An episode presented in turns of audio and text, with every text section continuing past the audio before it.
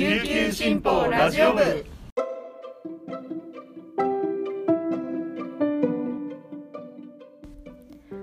おはようございます。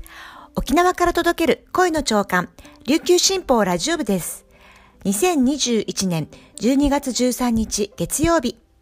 本日のパーソナリティはデジタル推進局の玉木恵里子が担当します。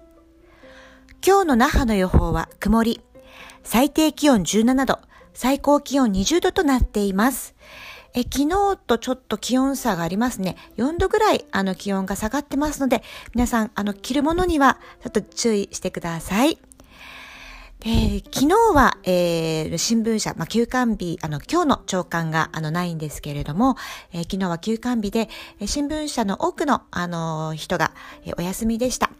で、私は何をしていたかというと、え県総合運動公園で開かれた、え HY のスカイフェスに行ってきました。もうこのフェス、ほんと待ちに待ったフェスで、えーまあ実は開催が2度延期になって、えー今回が3度目の正直でした。あの、もちろんあのコロナで延期だったんですけれども、で、こうやっぱりフェスはいいですね。あのーまあ生のね、バンド演奏もそうなんですけれども、やっぱりこういろんな人と同じ空間で音楽を楽しんで、ね、隣の人と話して、あ、誰のファンなんですか？とか、いつからファンなんですか？っていうお話をしたりとか、あとは、あの、この H1 のスカイフェスは、あの、フェスの中身自体、いろんなこう、オブジェとかも、あの、HY 自身が作ってたりもして、この、なんか、大きい学園祭感もすごく、あの、良かったです。で、何より、あの、いいなと思ったのは、あの、今、ちょっと音楽、あ、大声は出せないし、あとまあソーシャルディスタンスも取らないといけないので、ちょっとこう人と人との間は空いてるんですが、あの、まあそういう工夫をしながらも、あのね、盛り上げるためにこう、ちょっとね、拳を上げたり拍手をしたり、あとはジャンプをしたりっていうね、あの、こう、体全体で楽しめる、音楽を楽しめる、雰囲気を楽しめる、空間を楽しめるっていうのが、あの、とっても、あの、いいなと思って、やっぱり、こう、人生に、まあ音楽やエンタメは必要だなっていうふうに思いました。たくさんエネルギーをもらいました。それで今週も頑張っていきたいと思います。では、えー本日のピックアップニュースをお届けします。で、今日は、えー新聞が休刊日ですので、えー週末届いたニュースを中心にお届けします。最初のニュースです。宜野湾市立天間第二小学校に米軍普天間飛行場所属のヘリから窓が落下した事故から13日で4年を迎えました。事故後、日本政府や県、宜野湾市は米軍に対し普天間所属機が普天間第二小学校の上空を飛行しないよう要請しました。しかし、沖縄防衛局が毎年公開している普天間飛行場周辺での米軍機の航跡図をもとに、琉球新報が周辺の地図と重ね合わせて分析したところ、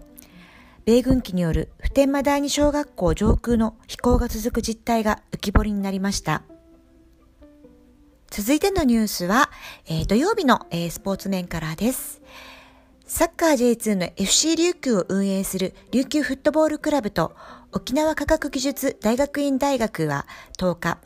あうんの呼吸に例示されるような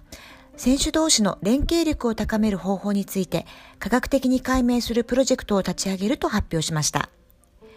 パスのタイミングが噛み合うなどの同期性や一致性に着目し、脳科学からアプローチするといいます。すでにチームの協力を得てデータの収集などを開始、同期性を数値化する計測法を確立してトレーニングなど実践への応用を目指します。同期性をテーマにした研究は J リーグで初めてとしています。最後は嬉しいニュースです。空手の天皇杯皇后杯第49回全日本選手権最終日は12日、東京の日本武道館で行われ、男子個人型の急な量が自身の持つ連勝記録を更新する10連覇を達成しました。西山翔との決勝では、アーナを演舞し、今大会における出場選手の全演舞中最高の28.48を記録。西山に1.28点差をつけました。えー東京オリンピックでの金メダルが記憶に新しい急な選手。今度は自身の持つ、えー、記録を更新して、前人未到の10連覇の達成です。キューナ選手、おめでとうございます。今日紹介した記事の詳しい内容は、琉球新報の紙面や琉球新報のウェブサイト、琉球新報デジタルでもご覧いただけますので、ぜひチェックしてみてください。そして今日は月曜日、一応記者解説のコーナーがある日です。今日はどんな解説をしてくれるんでしょうか？皆さん、お楽しみに。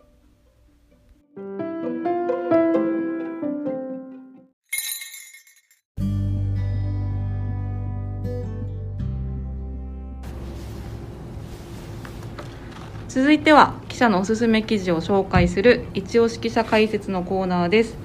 本日のパーソナリティはデジタル編集グループの田吹陽子が担当します。そして今日の解説部員はこの方です。えー、那覇那覇部グループの吉田です。よろしくお願いします。よ。ろしくお願いします。今日はインディーという謎の野菜についてあの取材した吉田さんに話を聞きたいと思いますまずあの11月30日の紙面に掲載された謎の野菜、まあ、島野菜ということでインディーデークニっていう島野菜をの記事がまあ掲載されてるんですけどまずこのインディーデークニ一体どんな野菜なのか教えてください、はい、えっとまあインディデークニで、えっとはい。名前はまあ大根のデークニがつくんですけど、えっと種類とした株。の株の一種。なんですけども、あのまあ正直僕もえっとこの取材でえこのインディデークニっていう野菜を初めて知ってはい、であの最初まあ本当にこういう野菜があるのかっていうのをうん。えっとネットとかでも調べたんですけどそのネットとかにも全く出てこなくてで琉球新報の、えっと、データベースはい、でも検索しても一件もヒットしなくて過去にも掲載された掲載されたことががない野菜で本当に幻の野菜といいますか。はい。なんかこう写真見るとなん、まあ、株の一種ってことで葉っぱが大きくてあのちょっと大根よりちっちゃいあなんだろうその葉っぱだけ見るといわゆうんるあの、えっと、まあ、島菜いわゆるからし菜に似ていて確かに確かに。大きさはこれペンが横に置いてあるから大体に15センチぐらいぐらいでですかね。このみあの下の根っこの部分、うん。で葉っぱも本当にその、まあ、スーパーで売ってるそのからし菜うん。と同じぐらいの大きさで、うんうん。見た目も本当に、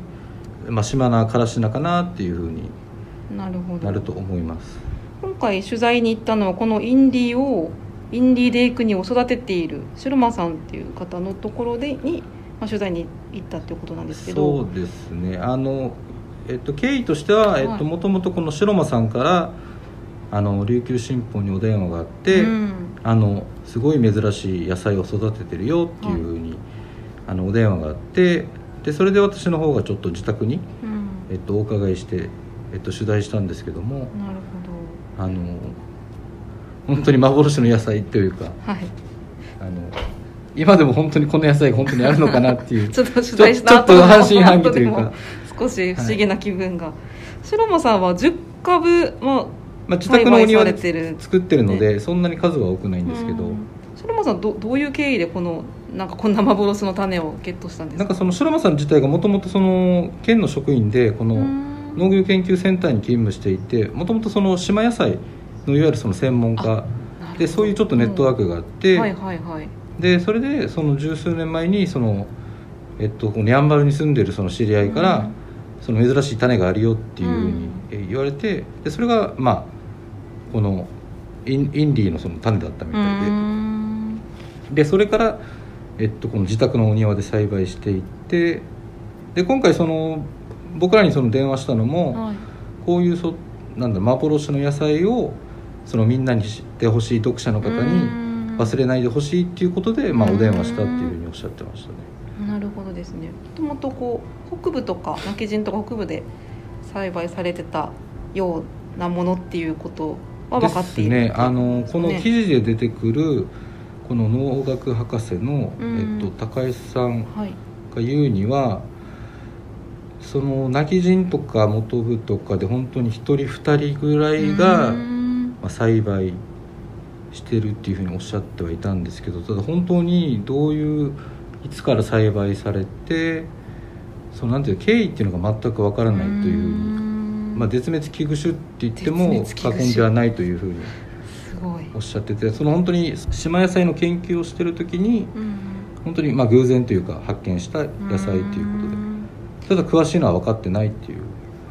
ことでした。はい。なかなか広まってないからこそ知られてないっていうのがあるのかなと思うんですけど。ですねですね。おおそらくまあその普通に流通する野菜ではないので、うん。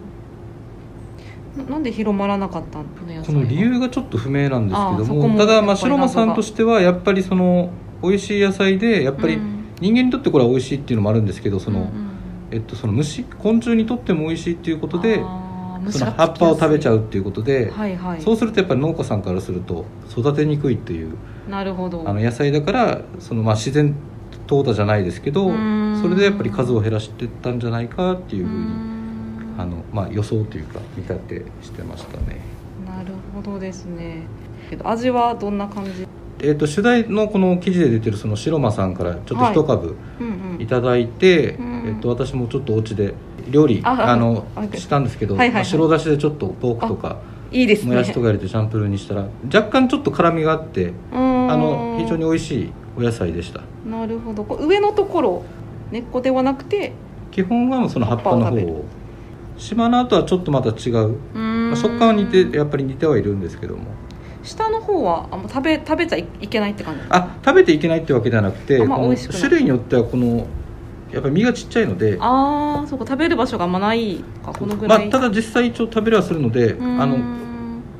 ごめんなさい。僕も一応自宅に今あるんですけど、まあ、あの今冷凍保存してるので あの近々食べたいと結構じゃあ保存しながら。そうそうそう。なるほど。ちょっと味はこんあの機会があればじゃあそこは。これまた白間さんはずっとこれ今後も戻っ畑で育ててまたどんどん広げていくっていう感じなんですそうですね。あの、まあ、その白間さんのお庭にこの、まあ、インディだけじゃなくていろいろ珍しいお野菜とかもあったので他あの今後もこういうあの珍しいお野菜というか島野菜を育てたいということで、で、まあ、本人このき記事になったことでいろいろちょっとうんうんうん。あの情報交換もしたいとおっしゃってたのでもしうん。気になる方がいたら、ぜひうん。あの新報にご連絡していただければあの私から白間さんにつなぎますので。あのちょうどさっきもあの 郡島の方から電話があって、なんかうちの近くにも自生してたよっていうおっしゃる方がいて。結構インディー情報がそうやっぱりそう 僕の一一部には若干あるのかなっていう。なるほど、うん。結構やっぱね新聞に載ることでここもそうだよあそこもそうだよってなんかそうそそううそう。そういう情報が集まるとよりよりまた広まる、ね。広まってるっていう。もしかしたら僕らが知らないだけで実はなんか、う実は結構結構あったりすることもあるので、まあ、そういう場合はね、うん。あの本当に情報提供していただければ、ね。またそれを取材して。それも知らないで育てててなんだこれだけ珍しいものって分かったらまたそうですねちゃんとこうあの育てる気まあ、気持ち絶滅危惧種ですけどねこれからまた増え,、うん増えていければなとは思いますねそこは。吉崎さんも結構料理今やってるんですか？そうですね今結構白だしとか使ってる。あのしないと、はい、怒られます。白だし使うと結構美味しくなりますよねあの楽ですよね。時短になるので、ね、時短になりますよね。わかりました、はいありがとうございます、はい。またいろいろ裏あの担当している地域浦添と西原もはい担当もされてますので、ぜひまた地域の楽しい話題を届けてください、はい。よろしくお願いします、今日は吉崎さんに来ていただきました、はい。ありがとうございました。ははい